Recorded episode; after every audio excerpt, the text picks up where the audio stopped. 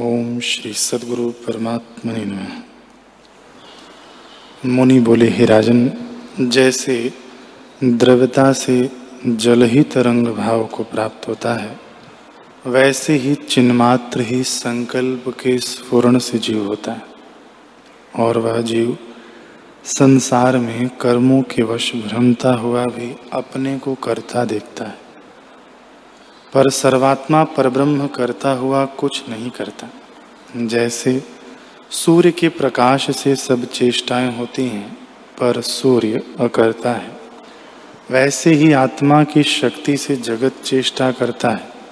जैसे चुंबक पत्थर के निकट लोहा चेष्टा करता है, वैसे ही आत्मा की चेतनता से सब देहादिक चेष्टा करते हैं।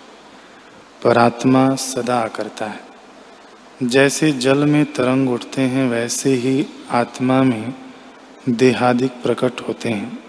जैसे स्वर्ण में भूषणों की कल्पना होती है, वैसे ही आत्मा में मोह से सुख दुख कल्पित होते हैं। पर आत्मा में कुछ कल्पना नहीं, शुद्ध आत्मा में मूढ़ों ने सुख दुख की कल्पना की है। पर जो ज्ञानवान हैं, उनको मन चित्त, सुख, दुख, आकाश रूप शून्य।